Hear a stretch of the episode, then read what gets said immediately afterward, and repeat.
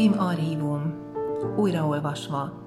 Kerekasztal beszélgetés Petri György költészetéről. Résztvevők: Decki Sarolta, Károlyi Csaba, Radnóti Sándor. A beszélgetést vezeti Csuhai István. A felvétel kétezer-tizenhét. október tizenegyedikén készült. Szeretettel köszöntök minden megjelentet.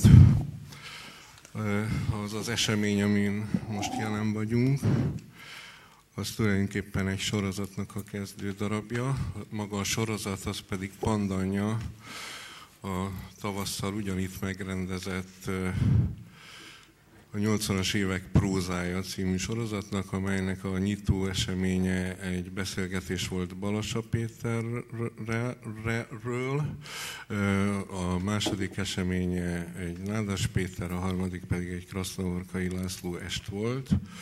Ez idén úgy fog kinézni, hogy most Petri Györgyről fogunk beszélgetni. November tizenötödikén Kukorelli Endre és Kicsiny Balázs lesznek a vendégeim, akik a nyolcvanas években már aktív résztvevői voltak a irodalmi, illetve képzőművészeti szcénának, és az átirat, az akkori korban született szövegek és művek átirata, átköltése, az szerintem egy nagyon érdekes dolog. Ezt fogjuk velük megbeszélni. Az este a sorozat zárásaként pedig december tizenharmadikán Szíj Ferenccel fogok beszélgetni, aki hát az én ifjú, ilyen késő kamaszkori irodalmi eszmélkedésemnek a talán a legfontosabb hőse volt, ö, ö, idővel ö, elhíresült, és ö, ma szívesen közölt költő, de tulajdonképpen majdnem másfél évtizedig ö, a mi szegedi egyetemi belterjünknek volt az egyik kiemelkedő alkotója a nyolcvanas években, és erről a korszakról szeretnék vele beszélgetni majd. De ma este Petri, Petri György, és amikor az egész sorozatnak az ötlete fölmerült, akkor ez volt a legevidensebb dolog,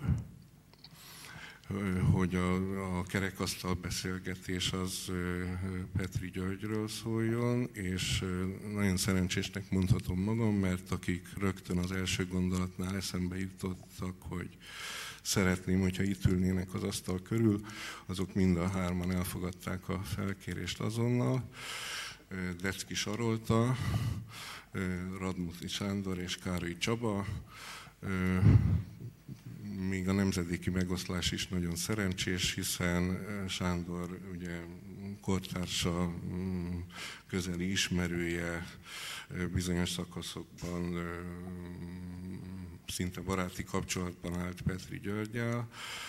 Csaba az én nemzedékemhez tartozik, akik elvileg ismerhettük, személyesen, történetesen én is ismertem őt, találkoztunk néhányszor. És itt van Saci, aki, hát nem akarom itt a Petrihez különben nagyon, nagyon illő fordulatot használni, hogy hát ugye az a, az a, azok közé tartozik, akik hát már nem látták Leninnek a érzékeny pontját, úgyhogy ő talán az elfogulatlan fiatalságot tudja ebben a körben képviselni.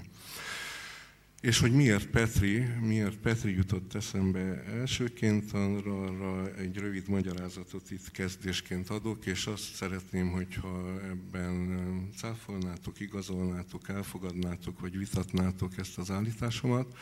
Azt gondolom, hogy azon ritka költők közé tartozik, és erről ő maga is beszél, valamelyik interjújában ki is fejti, ugye hát ezt a...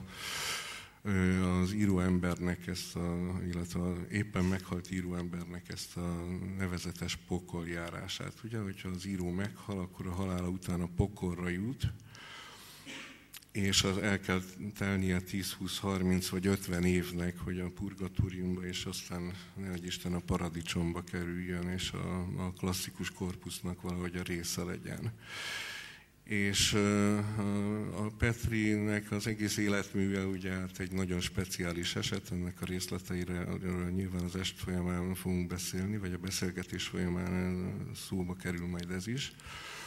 De tulajdonképpen a közvetlen utóélete, tehát az a más, bő másfél évtized, ami a halála óta eltelt, azért az nem egészen úgy, nem egészen az szerint, a recept szerint Zaj, zajlott, vagy zajlik, ahogy, ahogyan, ahogyan ebben a beszélgetés részletben ő is utalt rá, és ahogy ezt, ezt sokan el szokták mondani. Ugye itt a kortárs irodalomnak és, a, és az irodalomnak, mint olyannak a különbözőségéről van szó, de minthogyha az ő esetében nem lett volna ez a pokoljárás, sőt, mi több, ugye a halála után tulajdonképpen új szövegek, vagy addig szélesebb körben kevésbé ismert szövegek jelentek meg.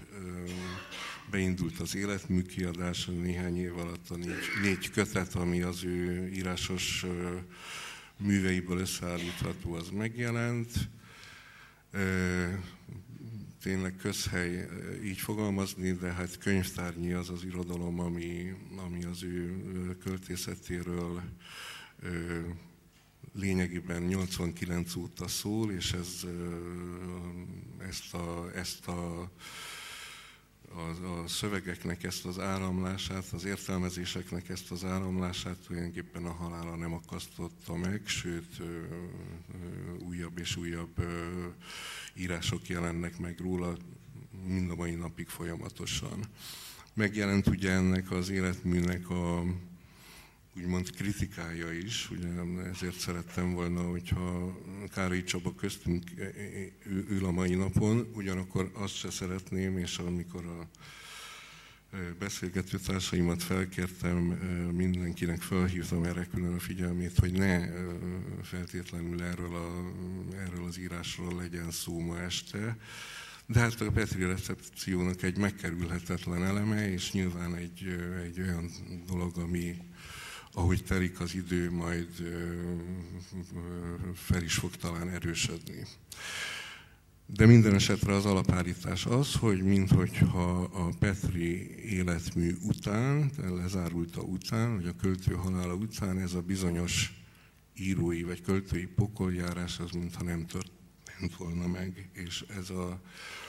a ez a történet, minthogyha másképp folyna, mint ahogy hát a hetvenes, nyolcvanas, kilencvenes évek nagy halottainak az esetében ez általában egy-két kivételtől eltekintve lezajlott. Egyetértettek-e ezzel, vagy mit gondoltok erről? Sándor.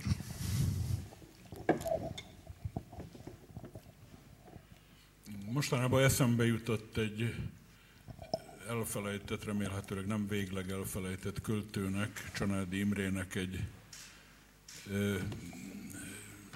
epigrammája, amely úgy szól, hogy legyek kismester inkább dolgaértő, ki, amit tesz, tisztességgel csinálja, mintsem titánok zagyva, pofatépő, álegekig sötétlő paródiája.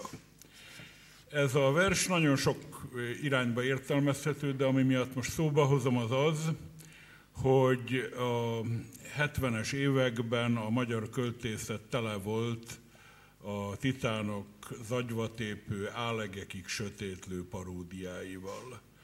Ezek voltak Juhász Ferencnek és főképp Nagy Lászlónak az epigonjai, ezek a különböző költészet kiadásával is foglalkozó könyvkiadókban tömegesen jelentek meg. Én, én, én, én, egyre inkább ez a ö, ö,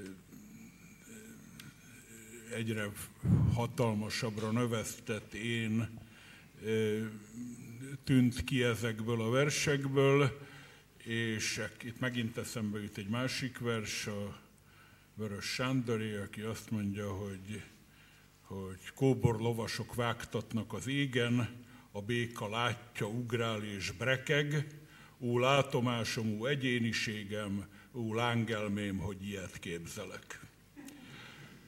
Ez volt a hetvenes években a, a, a köznyelv, a koiné a magyar költészetben, és ha Petri megjelenésének egy értéket és egy speciális helyi értéket külön-külön akarnánk tulajdonítani, akkor a helyi értéke az, hogy egy másik nagyon nagy költővel, Tandori Dezsővel együtt ezt a köznyelvet megbontotta, lerombolta. Még egy harmadik nevet is kell említenem, Vas Istvánét, akinek talán kevésbé a versei, noha persze nagy költő volt, hanem a propagandája.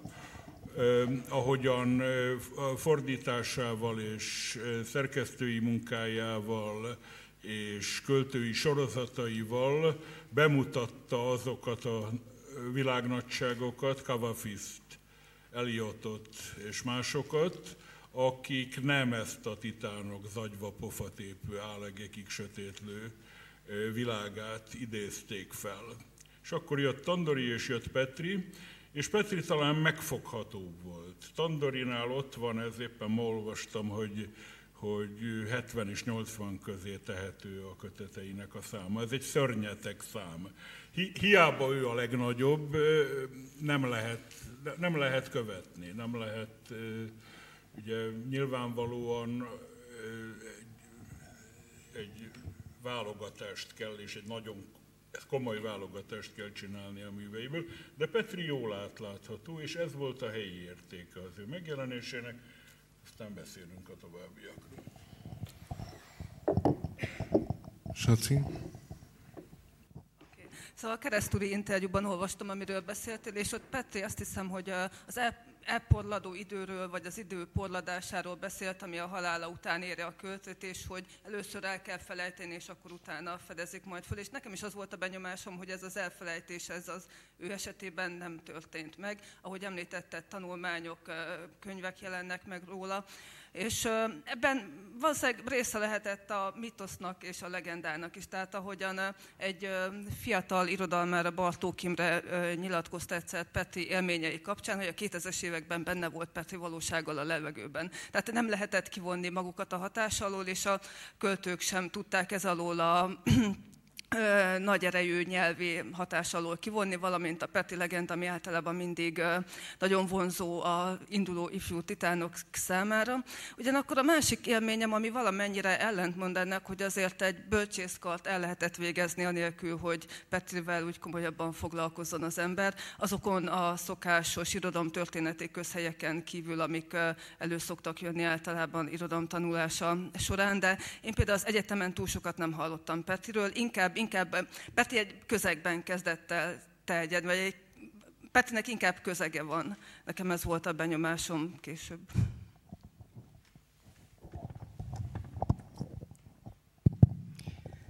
Szerintem most az fog történni, vagy talán már meg is történt, hogy Petrit nem úgy olvassuk, vagy nem úgy fogjuk olvasni, ahogy olvastuk tíz-húsz-harminc évvel ezelőtt. Tehát az a mítosz, az a kultusz, ami körülötte kialakult, az szerintem szétfoszlóban van, vagy már talán meg is szűnt, és emiatt áthelyeződnek a hangsúlyok, más lesz érdekes belőle, mint korábban volt. Korábban, főleg a nyolcvanas évekbeli második korszaka miatt a, a radikális politikai költő, a szamizdat költő, a legbátrabb magyar költő ö, ö, ö, mítosza keletkezett körülötte, innen olvasta a rajongótábor, innen olvasták a kultusz fenntartói, azzal, hogy ez a és akkor kimondom, szubkultúra, amiben ugye ő, ő, ő megtalálta a helyét, tehát a demokratikus ellenzék világa. Azzal, hogy ez a világ megszűnt már a múlté, másfelől olvassuk ma. És fontosabbá válnak azok a dolgok, amik ettől talán nem látszottak eléggé. De Angyalosi Gergely írja a kritikájában, hogy a kultusz miatt nem látjuk a verseket igazából. Tehát, hogy ha megszűnik ez a kultusz, akkor jobban fogjuk látni a verseket. Szerintem ez egy jó dolog. Az történik, hogy a fiatalok valóban odafigyelnek rá, csak nem arra a részére, vagy nem a verseinek nem azokra az elemeire, amire korábban, hanem például a, a, a a rút, a, a, a ö, ö, csúnya dolgok, a, azok, azok a, az elemek, amik ö, nem csak a ö, ö, szerelmi költészetében, hanem az egész költészetében, tehát a, a politikai költészetében is ott voltak, ö, hogy, hogy, hogy tudnélik undorító az egész minket körülvevő világ, az undor ö, ö, és, és mindenféle negatív dolgok, akár testi dolgok ö, erős föl. Nem véletlen, hogy a, ami először eszünkbe jut, tehát mindenkinek, hogyha egy Petri verset kell mondani, akkor ugye a, a napsütötte sáv jut eszébe. Tehát mindenkinek. Ez ugyanolyan, mint hogy, hogy Tandorinál az történt, hogy, hogy a londoni mintszentek. Tehát valahogy kiválasztódik egy vers. Röviden én azt gondolom, hogy átértékelődik valószínű Petri költészete, megint fontosabbá válnak a korai versek, az első két kötet, én ezeket nagyon szeretem, és fontosabbá válhat a késői költészete, az utolsó kötet, illetve a hátrahagyott versek. Az én állításom akkor is az volt, és most is az, hogy a nyolcvanas évekbeli költészetével van alapvetően probléma. Nem azért, minthogyha ott, ott ne lenne egy-két jó vers, hanem azért, mert a nyolcvanas évekbeli költészetét más szemmel, más szemüveggel néztük, mint ahogy általában egy költő költészetét nézni szoktuk. Amikor Kőszeg Ferenc azt mondja, hogy a korszak legnagyobb költője, akkor ezt azért mondja, mert hogy ő úgy gondolja, hogy az a közeg, amihez ő is tartozott, annak a leginkább a hangját Petri szólaltatta meg. És eszébe nem jut, hogy a korszak legnagyobb költője Tandori Dezső. És még lehet mondani tizenöt költőt, aki legalább akkora, mint Petri, Orbán Ottótól kezdve Oravec Imréig. Tehát, hogyha egy életmű mögül a kontextus lassan a távolba tűnik, és fölnőnek olyan generációk, amelyek ezt a kontextust pontosan, vagy olyan részletességgel, vagy azzal a személyességgel már nem ismerik, akkor átalakul maga az életmű? Jobban jár, aki nem ismeri, mert akkor csak a verseket tudja nézni. Tehát, hogy azt gondolom, hogy, hogy Petri körül keletkezett egy olyan teljesen érthető kultusz, ami megzavarja a versek olvasását. Tehát, hogy vagy felül értékeljük, vagy éppen esetleg e, alul értékeljük a verseit, amiatt, mert nagyon erősen ott van a költészete mögött e, egy, egy, egy, egy nagyon határozott politikai állásfoglalás és egy, egy határozott e, közösség, ahonnan az ő versei olvasódnak. Még akkor is, ha ezt ő nem feltétlen akarta, de ez történt. És hát nem csak egy politikai állásfoglalás, hanem egy életmód is ott van a versek mögött, vagy a versekben, ami szintén nagyon vonzó fiatal bölcsészek számára. Nem egy bölcsészkaron rohangáltak azért ilyen kinyúlt pólókban, és a, amit a Bartók Imé az olcsó bor, a cigaretta és a rossz magánélet hármasának nevez, tehát a, a, annak is volt valami vonzereje. Ugyanakkor mégiscsak mélységesen ironikus is az, hogy miközben Petrit egyrészt annak a költőjeként tartjuk számon, aki mindenféle mítoszt megpróbált lerombolni, mindenféle mítosszal szemben próbált harcolni, a közben mégis egy ilyen mítoszon keresztül olvassák vagy nézik egyesek, és szerintem valóban jót tesz az neki, hogyha enélkül a mítosz vagy kultusz nélkül olvassuk. Egy pillanatra arra azért vissza szeretnék térni, amit te mondtál erről az énről. Ugyanis hát valóban a Nagy László epigonok között tényleg seregével találni ilyen típusú költői megszólalást, ez a, aminek ez a felstilizált én, abszolút működtetője és főszereplője, de hogyha megnézzük Petrit és akár Tandorit is, azért az én ott nagyon a centrumban van. Hogy lehetne ezt a különbséget megvilágítani az ő énjük és a, az, a Petriék énje között? Erre kézen fekvő választott Petrinek az első kötetért záróverse, ha lehetnék néked csak egy személy. Ugye, mert ez az én, ez a felduzzasztott én egyben egy reprezentatív én akart lenni, egy képviseleti én, amely megtestesíti a magyar nemzetet adott esetben, vagy más képzeletbeli szubstanciákat, és Petri, és hát más tekintetben természetesen Tandori hihetetlen radikálisan redukálta a saját egy személyére ezt, a, ezt az ént. De hadd hat térjek vissza az előző beszélgetéshez, mert én Csabának nagyon nagy érdemének tartom, hogy megpendítette ezt a kérdést annak idején az Élet és Irodalomban, hogy, hogy inog-e Petri hajója. Ugyanis valóban minden költő legkésőbb halála után, és akkor szerencséje van, egy tisztító tűzzel, egy purgatóriumon megy keresztül, amely jelenthet felejtést, jelenthet leértékelést, jelenthet az érdeklődés elveszítését, és így tovább. És ez, ezek voltak azok a kérdések, amelyekre Csaba kérdésfeltevései kínáltak különböző megoldásokat, és alkalmat adtak arra is, hogy mások, például én, idézzék Párizs városának jelszavát, fluktuat nec mergitur, inog, de nem süllyed. Azt mondod, Csaba, és Saci is csatlakozik ehhez, hogy, hogy a mítosz vette körül, és ez a mítosznak az elmúlása, vagy lefoszlása, ez jót fog tenni. Most lehet, nyilvánvalóan ez is eleme a dolognak, ugye a legvilágosabb mítosz, amely egyébként egybeesett Petri György empirikus életével, az a poet modi, a, a,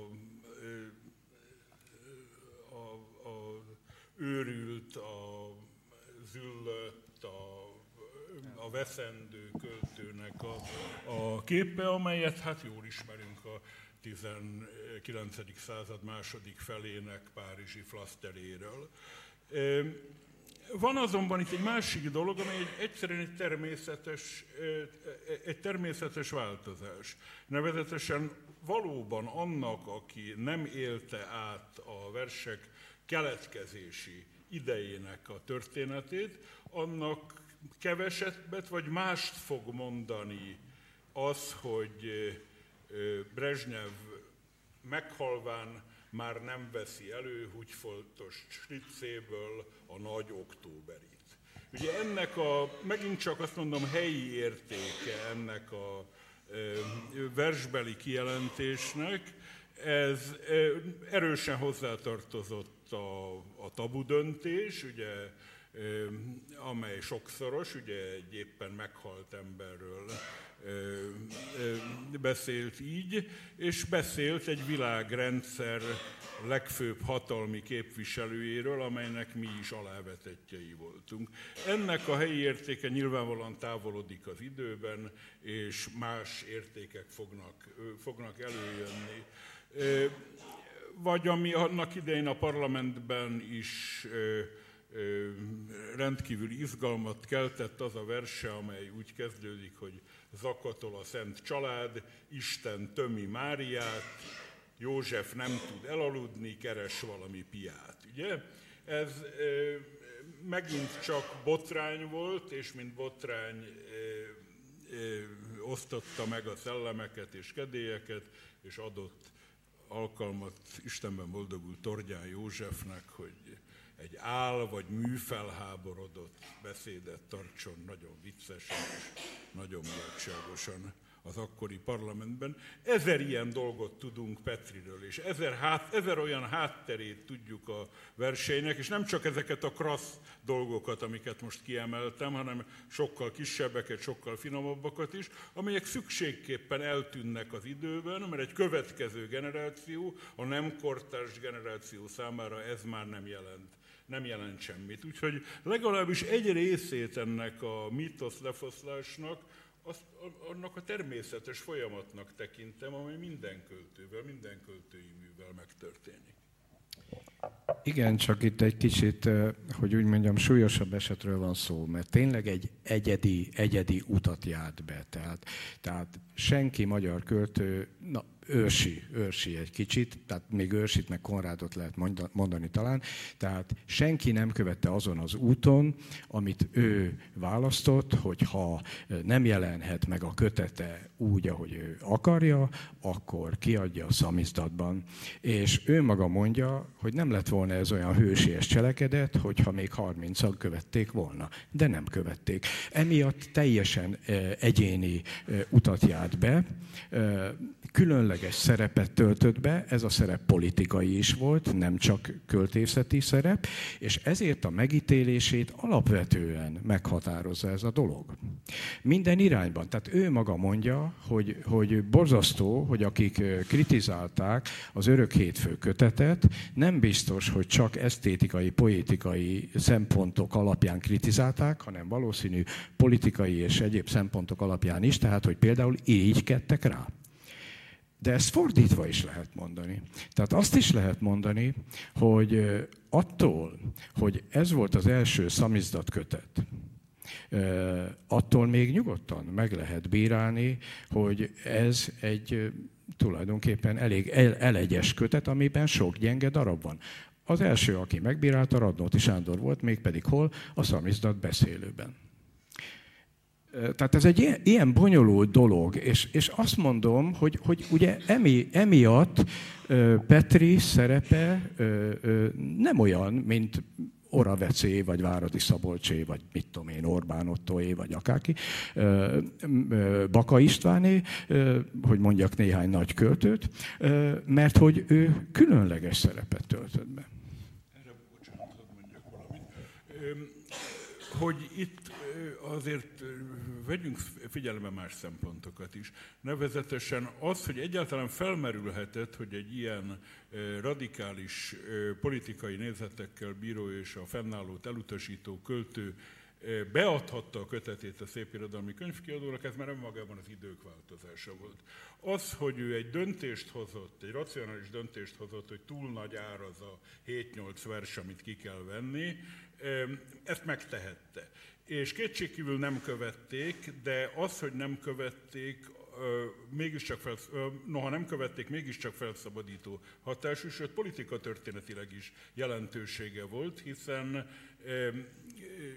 nyilván másokkal együtt ez a, a kulturpolitikai kormányzatot arra intett, hogy óvatosabban bánjon az írókkal és a költőkkel, mert bármikor megnyílt ott a lehetőség, méghozzá egy nagy költő személyében, ugye, mert ne felejtsük el, az Örsi féle döntés mögött mindig, mindig azt mondták, hogy hát igen, Örsi egy kiváló publicista, na de hát nem, nem egy jelentős költő, ez neki rettenetesen fájt, holott volt benne némi igazság. De hát Petrinél nem lehetett ezt mondani, Petri a legnagyobb költők egyike volt, és ez a legnagyobb költők egyike, aki akkor élt, az ment le, ahogy akkoriban mondtuk, szamizdatba, és ez megnyitotta mindenki másnak a lehetőséget, akik ezt nem követték, de a A, a politikai hatalom ezt fenyegetésnek tekintette, és komoly, eny, komoly ö, ö, szóval enyhébb lett a politikai légkör ezáltal, enyhébb lett a cenzúra. Én sem tudom ezt a kötetet enélkül, a gesztus nélkül ö, olvasni vagy értelmezni, mert szerintem ennek a szövegegyüttesnek integráns része az, hogy kivonulok a nyilvánosságról, teszek egy, ö, egy ilyen visszavonulási gesztust, aminek nem csupán ö, politikai, hanem poétikai értelme is van, hiszen, ahogyan a Sándor mondta, ez felszabadítólag hatott a költészetére, nem csak poét, ö, politikai vonatkozásban, hanem hogy ö, végig tudta vinni azokat a, a poétikai kísérleteket, amelyeket már az előző kötetben elkezdett. És tele van valóban rettenetesen rossz versekkel, ugyanakkor ezek a versek, mint nagyon nem t- szerettem olvasni az Anzrei és Vandát, vagy azt, ami úgy kezdődik a minap, napi... Tehát ezek az id- nagyon idétlen szóviccek, amiket ezen túl most már volt bátorsága beemelni a költészetébe, volt bátorság, mint egy ilyen fricskát mutatni az olvasónak. Megengedhette magának azok után, hogy nem volt, uh, uh, nem volt rákényszerítve a- arra, hogy az első nyilvánosságban elszámoljon a maga a költészetével, megengedhette magának, hogy így packázzon az olvasóval, mint egy. Tehát ezeket a gesztusait én inkább ebből a horizontból tudnám olvasni, és ebből a szempontból szerintem, ebből a szempontból viszont tényleg értékük van. Nekem nagyon érdekes tapasztalatom volt, hogy erre az estre készültem, össze-vissza olvastam a verseket, fölrémredtek a régi olvasásaim, vagy a régi olvasataim is, de aztán második vagy harmadik nap azt találtam ki, hogy elkezdem a, ezt a jelenkorféle Petri összest, ugye, ami tulajdonképpen egy majdhogy nem teljes könyv, hogyha hozzátesszük az utolsó kötetet, akkor lényegében az életmű egészen előttünk van, de a kilencvenötig írt versek azok benne vannak. És elkezdtem ezt a könyvet úgy olvasni, mint egy regényt, mint egy prózát, tehát a legeslegelejétől folyamatosan végig. És az a megdöbbentő élményem ért, hogy nem érzékeltem törést a második és a harmadik kötet között. Tehát igen, elfogadom, hogy vannak benne gyengébb versek, és ezeket lehet, meg lehet találni. Hozzá kell tenni, ugye itt, amit, amit gyakran el szoktak mondani, hogy a, a Petri önmaga is gyakorolt öncenzúrát a köteteinek az összeállításánál. Tehát amikor a nyolcvankilencben megjelent a A első teljesnek mondható, vagy az addigi könyveket összegyűjtő könyve, illetve a kilencvenegyes kötetben még hátul egy szerzői lábjegyzetet is, vagy szerzői utószót is tesz, hogy kihagyott és átalakított és elvett belőle. Nagyon érdekes, hogy, hogy mit vesz el különben. De tulajdonképpen ezt a, ezt a cenzúrát, amiről beszéltek, ezt nem érzem. Azt érzem természetesen, hogy az egyik könyv az hetvenegyben jelent meg, a másik hetvennégyben, a harmadik pedig nyolcvanegyben. Az három év, meg négy év, meg két év. Szóval tehát ezeket a, ez az időnek ezt a működését, ez, ezt érzékelem. De a Petri szövetben tulajdonképpen olyan nagy hasadást nem látok az Örök hétfővel. A, én is emlékszem különben, tehát ahogy te emlegeted ebben a bizonyos szövegben, vagy bizonyos kritikádban az egykori huszonnégy éves önmagadat, én is emlékszem, amikor az egyetemi barátaim között kézről kézre járt ugye a példány, és akkor mindenkinél volt két éjszaka, és akkor gyorsan elolvasta. Erre az olvasásomra is emlékszem. Nagyon mulattam akkor ezeken a most... Úgy látom, hogy inkább, inkább elítélt szövegek, illetve hát a, a Petri, mondom, saját válogatásában is eleső szövegeken. De a, a költészet egészében tulajdonképpen nem látok törést. A törést, azt, hogyha látok törést, azt inkább ott látom, nyolcvankilenc után látom, vagy kilencvenegy után látom, amikor a dolgok egy kicsit úgy megzavarodnak, eltűnik ugye ez a kontextus az, a, a, a, a versek mögül.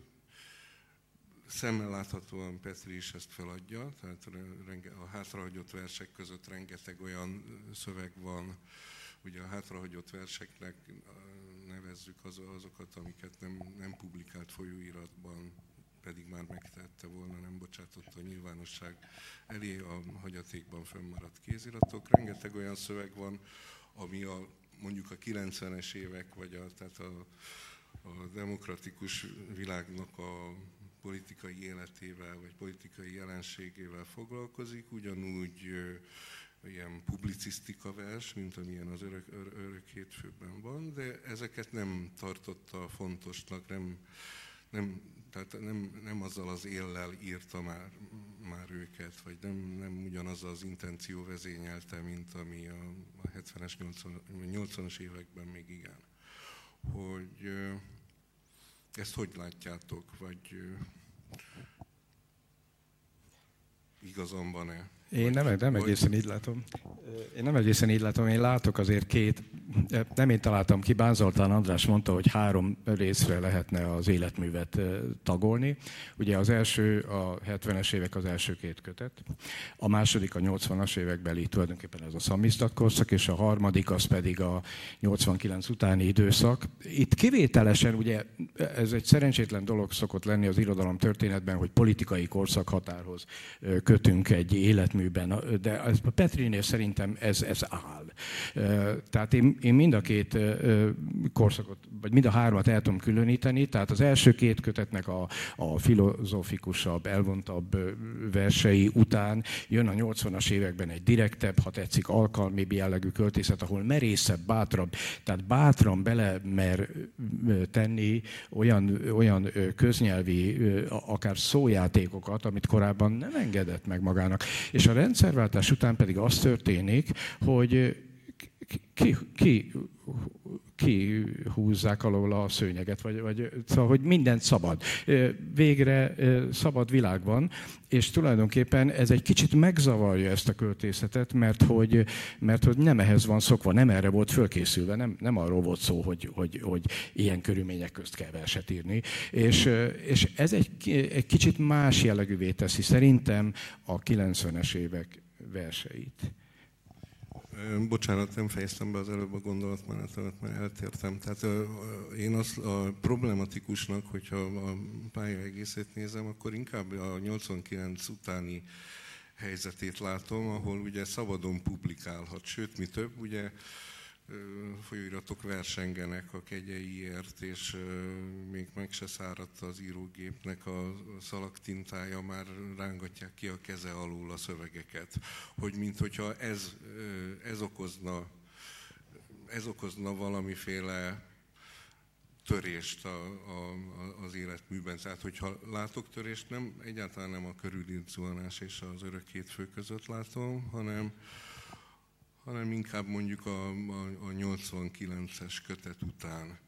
A, a, ezek az úgynevezett kihagyott, vagy hátrahagyott, vagy tehát kötetbe föl nem vett versek, és a nagyon nagy része innen származik, nem pedig a, a korábbiakból. Én egyetértek a Csabával abban, hogy azért a körülírt zuhanás és az örök hétfő között is van egy poétikai tartásbeli törés is, pontosan azért, amit a Csaba mondott, tehát megszaporodnak a, a, a szóviccek, amik, tudom én, a kőkoszak szervezet, túlerőleves, tehát sokkal több ilyen idétlenséget is megenged magának a költészetében, ahogy a Fodor Géza mondta, hogy aljaverseket is fölvesz ebbe a kötetbe, tehát itt azért mindenképpen megfigyelhető valami cezúra.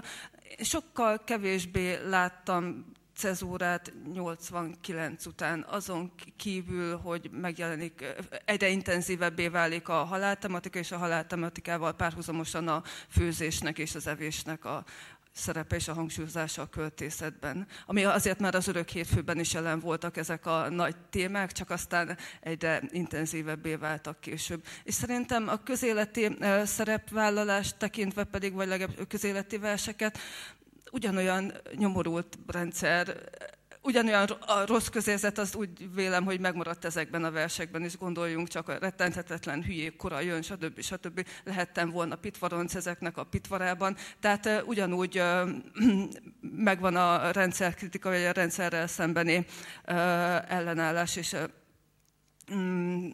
antipátia ezekben a versekben, és csak nyilván ezeket most már publikálni lehet.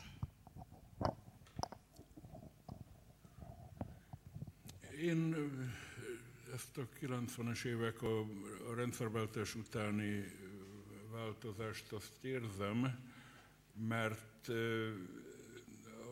Petri öntudata szerint politikai költő volt, politikai költő is volt, valóban abban az adi értelemben, hogy lényegében két nagy témája van, politika és szerelem.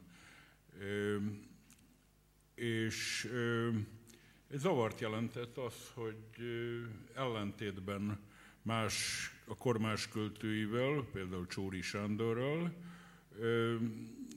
Petri levonta azt a konzekvenciát, hogy demokratikus körülmények között nem a költő fejezi ki a népakaratot, hanem a parlament. És ilyen módon ö, téma nélkül maradt, és ez bizony érezhető a, az első években, de akkor, be, akkor következett valami, ami költészetére áldás volt, életére tragédia, a halálos betegség. És a halálos betegség újra megteremtette a nagy költészetet, a Best Before End, ugye? És hasonló, ö, ö, ö, hasonló versekben.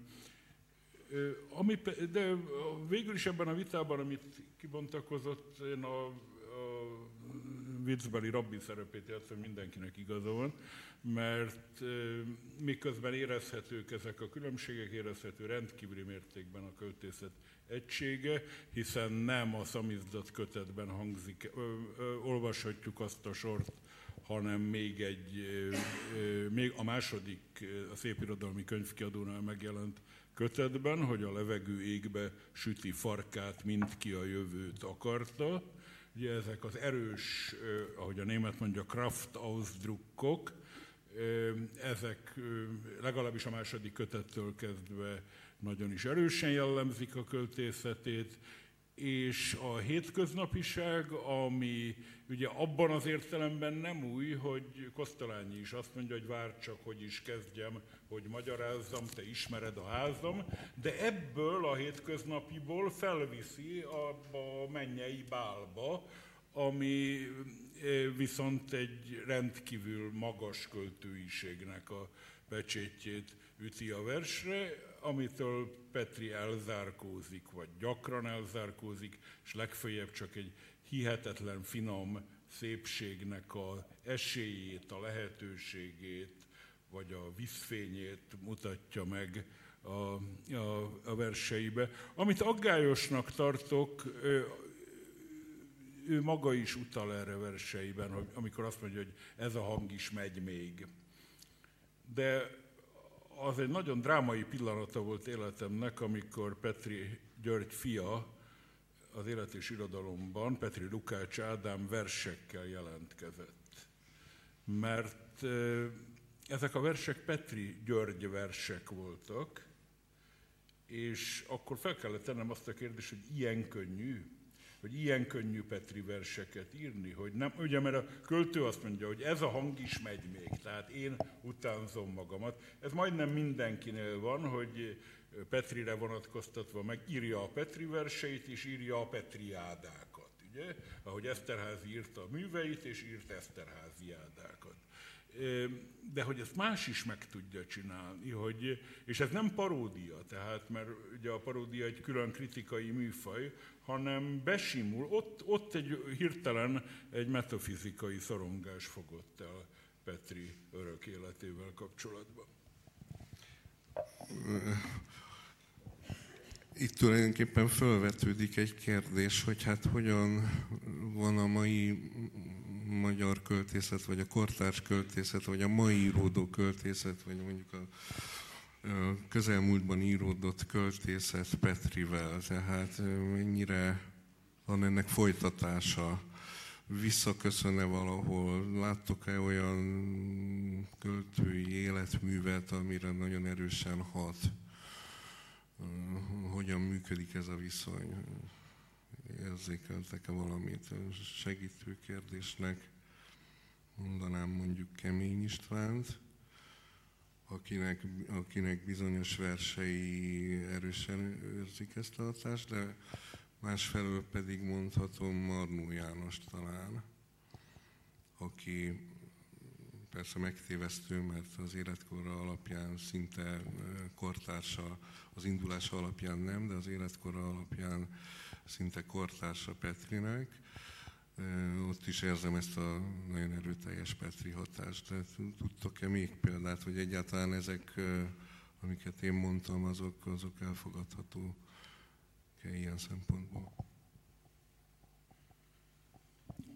Csak az előbbit folytatva, éppen ezért nem, és ezek sem. Éppen azért nem, egy, egy minőségi költő azért nem veszi fel a Petri hangot, vagy nem követi a Petri hangot, mert olyan könnyű. Mert ö, Keménynél sem érzem ezt, és Marnó narcizmus költészetében sem. De nem gondolkoztam még ezen őszintén szólva komolyabban.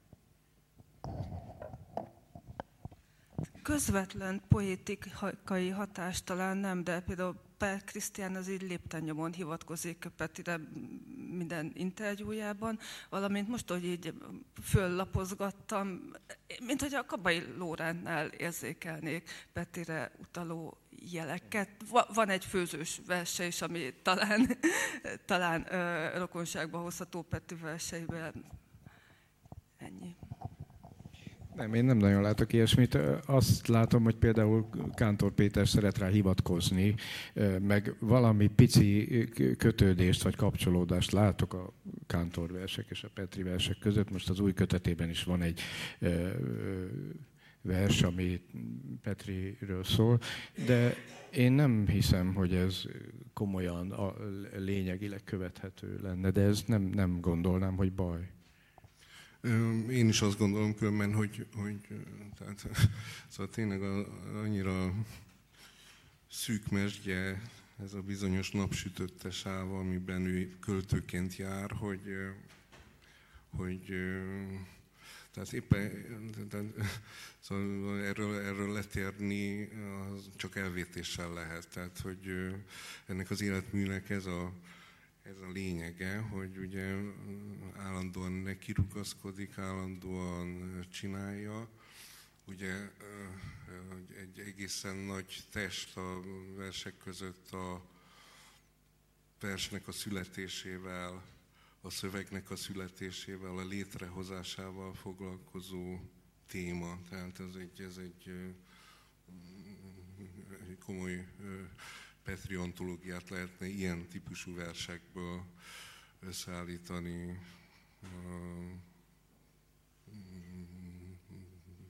Mondhatnám a címeket, de ugye közismertek a levélmintától a, mondjuk annak a pandanya, papír-papír zizegés, és a, a, a, a, ehhez, ehhez kapcsolódik az a típusú vers, amikor amikor tényleg azt írja le, hogy hogyan írja a verset, ugye? Hát ebből derül ki, nem is csak a Pim archívumában kell látni a kéziratokat, hogy hát valóban az írógép az neki az az alkotóeszköze, nem a számítógép még, pláne nem, és nem a, nem a tollal írt, papírra írt vers, hanem az írógéppel szöveg, amit javítgat. Um, bocsánat, a papírjaimra kell néznem.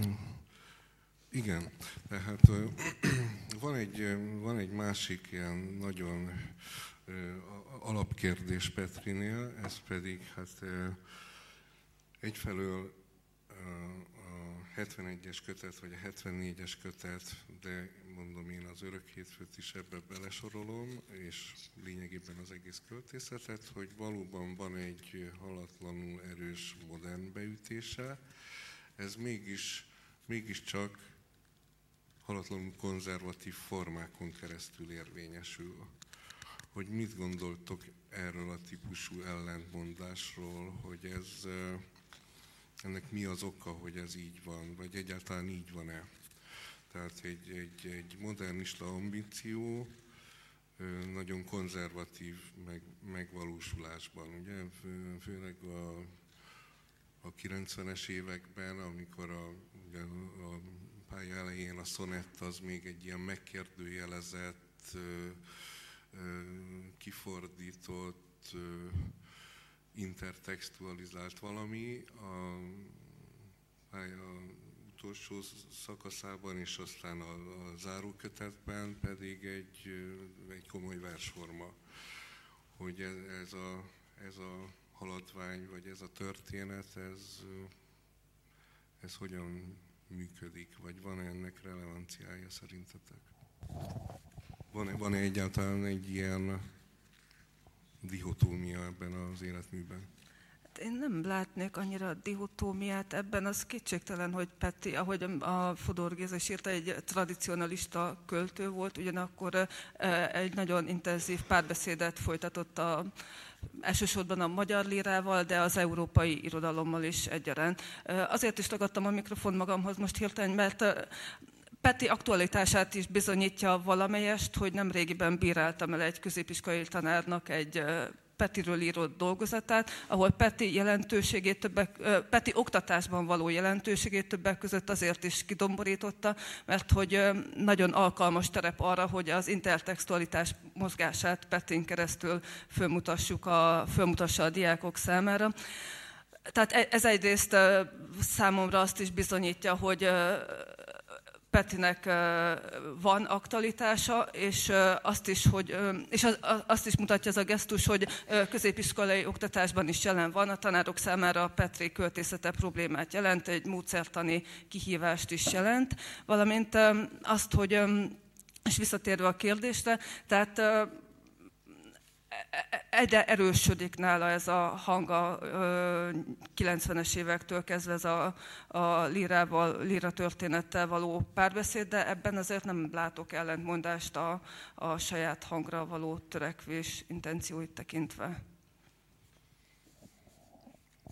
Ugye nem szabad elfelejteni, hogy azért Petri költészete a posztmodern korára esett, és noha semmilyen kapcsolatot nem találhatunk a posztmodernizmus és Petri között, de egyet igen, nevezetesen azt, hogy anything goes, hogy, hogy nincs modern és, és tradicionális, és abban az értelemben valóban Petrinél nincsen, hogy ez nem valaminek a közvetlen folytatása, sőt éppen, hogy egy erős szembenállás József Attilával, ugye ezt világosan le is szögezi a az első kötete körüli teoretikus vagy interjú megnyilvánulásaiban, és visszatérés valamihez, amiről majd még azért születnek doktori diszertációk, nevezetesen a jénai romantika és Petri viszonyá, viszonyáról, ami hihetetlen fontos volt legalábbis az első kötetben. Ez egy sokkal emeltebb szinten van az első kötet, amelynek a, a, a kulcsmondatai ilyenek, hogy, hogy amiben hittem, többé nem hiszek, de hogy hittem volt, arra naponta emlékeztetem magam. Vagy az, hogy,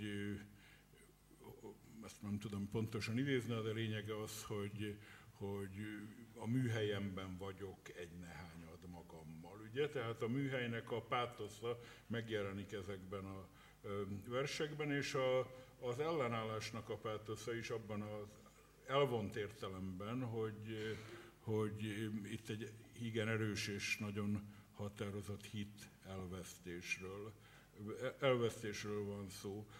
Eznek egy nagyon erős és reprezentatív hangot adott ebben a költészetben, semmiképpen nem érzem tradicionalistának, és ebben az értelemben konzervatívnak sem.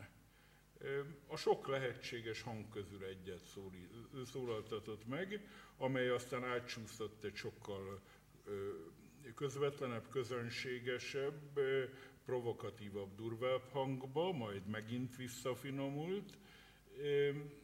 Hát Tandori kétségkívül egy sokkal szélesebb ívet járt be, akár ha csak az első és a második kötetét hasonlítjuk össze egymással. Annyi, annyiban ö, jogos, amit felvetettél, hogy a, főleg a kilencvenes években van egy ilyen klasszicizáló hang, majd, majd jönnek a, a legutolsó versek, a, ami már nincs is kötetben, tehát a hátrahagyott versek, ahol meg ö, sokan azt vetették a szemére, hogy, hogy ott ö, ö, ö, még rosszak is a rímek, meg, meg, meg gyengébb a kidolgozása a verseknek, tehát hogy tulajdonképpen slendriánabbak a versek. Itt én épp fordítva gondolom, én azt gondolom, hogy ezek nagyon jók, tehát hogy pont az a jó benne, tehát ott a hiba, az tulajdonképpen egy esztétikai érték, tehát nem arról van szó, hogy nem tud rendes filmeket csinálni, hanem arról van szó, hogy ezek a halálközeli versek, ezek, ezek a formájukkal is jelzik ezt a kivételes létállapotot. Tehát én ezeket a legutolsó halálközeli verseket nagyon szeretem, és pont azért szeretem, mert hogy úgymond nem tradicionális költői nyelven vannak megírva. Még ne felejtsük el ezt az anyaghibát, ugye, amit egyszer egy versében felvet, hogy ha verseim kelyhek, miért ne épp, mindig találsz bennük valamilyen anyaghibát, és ez valóban így van. A, a, szinte a záró kérdésem a, az az lenne, hogy hát ugye ezt, a, ezt sokan, sokan, sokféleképpen elmondják, hogy hát ugye a, az a rendszer, amiben élünk, az kezd visszahasonlulni a Kádár rendszerre, és ugye hát mindenféle tippelések vannak. A kedves kollégám azt szokta mondani, hogy hetvenhat, én hetvennyolcat szoktam erre mondani, de hogy körülbelül hol járunk. De lehet, hogy ez, ez, ez mind csak hipotézis, de mégiscsak felveti azt a kérdést, hogy lehetséges, hogy ezek a versek applikálhatók lesznek erre a mostani korunkra. Hát nekem egy nagyon érdekes tapasztalatom van, kicsit távolinak tűnik, de, de szerintem nem hülyeség. Két hete láttam az új Hamletet a Víg Színházban, Eszenyi Enikő rendezte, és van benne egy meglepő, nagyon aktualizálni akarja a darabot, tehát hogy hatni a közönségre, és azt mutatni, hogy ez a világ, ami ott megjelenik, az, az összevethető azzal, amiben mi vagyunk. De amit mondani akarok, egy, egy különleges húzás van a rendezésben, hogy amikor megjönnek a színészek, akkor az első színész, a Hajduk Károly egyébként, kiáll és elszavar egy verset, ami nincs benne a Hamletben, és ez a vers József Attilának a Levegőt című verse.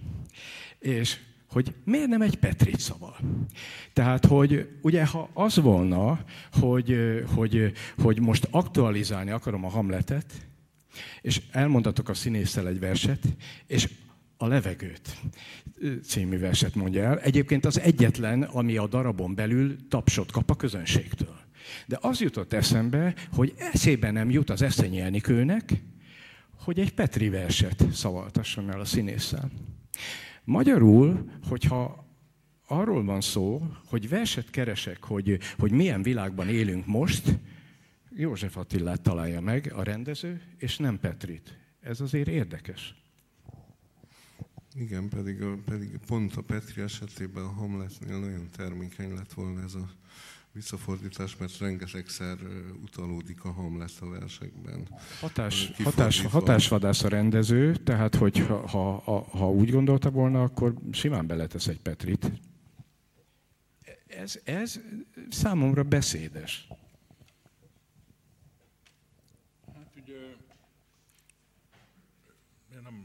Hiszem, hogy egy ilyen aktualitásra sor kerülhet. Egyszerűen azért, mert nincs, olyan, nincs analógia a Kádár korszak és a mostani korszak között. Azt kell mondanom, noha igencsak nem szerettem a Kádár korszakot, hogy ez a mi korszakunk, amiben mi most élünk, az jóval züllöttebb és ugyanakkor szabadabb. Én Petri politikai közéleti verseit sohasem egyszerűen alkalmi versekként olvastam, ahogyan mostanában szokták mondani, hogy Petri költészetének ez a része ö, süllyed leginkább. Én ezeket mindig úgy olvastam, mint a, a, a hatalommal szemben álló, a rendszerrel szemben álló ö, közérzetnek, tartásnak a kifejeződéseit, aki... Ö, poétikailag is és gesztusaiban is megpróbálja a hatalmat nevetségessé tenni, kifigurázni. Mint például a Leonid Brezsnyev halálára írt verset sem tudtam úgy olvasni, mint az adott diktátornak a halála, halálára írt verset, hanem minden diktátor halálára írt verset, aki mindegyik ilyen, ilyen toprongyos, elhízott, elhűlt, a hatalomba belehűlt öregember. Tehát ennyiben szerintem mm, nem...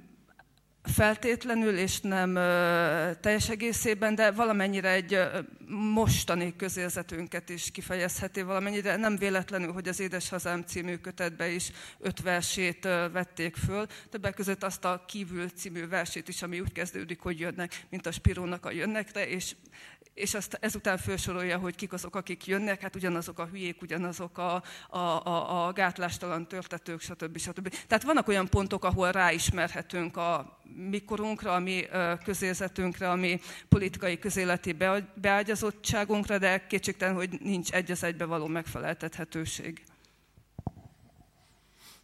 Hát a záró kérdés az persze egy közhely kérdés. Ha megáll előttetek egy tizenhat-tizennyolc éves gyerek, és megkérdezi, hogy hát melyiket olvassam el, akkor... hogy mutassatok egy, mutass egy verset, akkor melyik lenne az az, az az egy bizonyos vers, amit a Petri életműből ajánlanátok neki? Hadd mondjak annyit, amíg mindenki gondolkodik, vagy nem tudom, hogy ugye van a Ferenc Győző által szerkesztett a Magyar Költészet Antológiája című nagy vastag gyűjtemény, kétezer-háromban csinálta meg, és érdekes, hogy kilenc verset vett föl Petritől. Csak mondom, hogy Orbán Ottótól például öt vers van, Szilágyi Domokostól is öt, Baka Istvántól négy, Nagy Lászlótól hat, Nemes Nagy Pilinszkijé húsz-húsz vers, ilyesmi. És a kilenc versből hat darab az első két kötetből van, egy darab van az Örök hétfőből, egy az Azt hiszikből, ez a Nagy Imréről szóló vers, és egy darab van a Valami ismeretlenből, ez a Hogy, elér, hogy elérjek a napsütötte sávig. Ez számomra nagyon érdekes volt. És neked melyik? De hát egy finom ínyenc válogató. Választásod? Ha egyet, már egyet kéne meg. Jaj, nem tudok választani. Nem tudok választani. Lehet, hogy az ismeretlen kelet-európai költő verse a koraiak közül. Én sem választok, köteteket olvasson ez a, a fiatalember. Na, az összes Petri György összes versei azt nem, olvassa. Nem, nem, nem feltétlenül, de az első itt van, mindenki. Ezt. Igen. Igen. Ugye az ilyen választásnak például ez nagyon érdekes volt, egyszer pár évvel ezelőtt a Korunk csinált egy nagy reprezentatív vizsgálatot arról, hogy melyik a legszebb magyar vers, és a Hajnali részegség lett a legszebb magyar vers. Na most én nem ismerem ennek a részleteit a, a, a szavazásnak, de azt feltételezem, hogy senki sem tette az első helyre, de mindenki betette az első tízbe, ugye?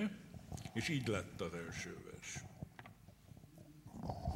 Én ezt a kísérletet megcsináltam, amikor utoljára filozófia történetet tanítottam, akkor így ráhangolódásképpen a napsütötte sávot elemeztük a hallgatóimmal, akkor, akik ilyen tizennyolc-húsz évesek voltak, és rettenetesen utálták. Undorodtak tőle.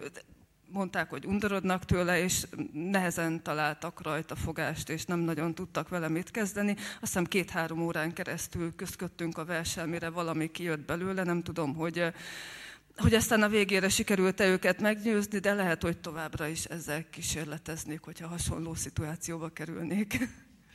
Én már is megváltoztatom, a Reggel szoktál jönni, szeretném a hetvenegyes kötetből, és öt perc múlva egy egész mást fogok mondani. Én fölteszem ezt a kérdést, de magam is megválaszolom, bár hát én készültem rá. Nekem nagyon speciális a helyzetem ezzel a verssel. A Jelenkornak voltam a segédszerkesztője, és a főnököm Csordás Gábor volt, akinek azt gondolom az egyik legfontosabb ambíciója, a szerkesztői ambíciója volt, hogy Petri Györgyöt közölhessen.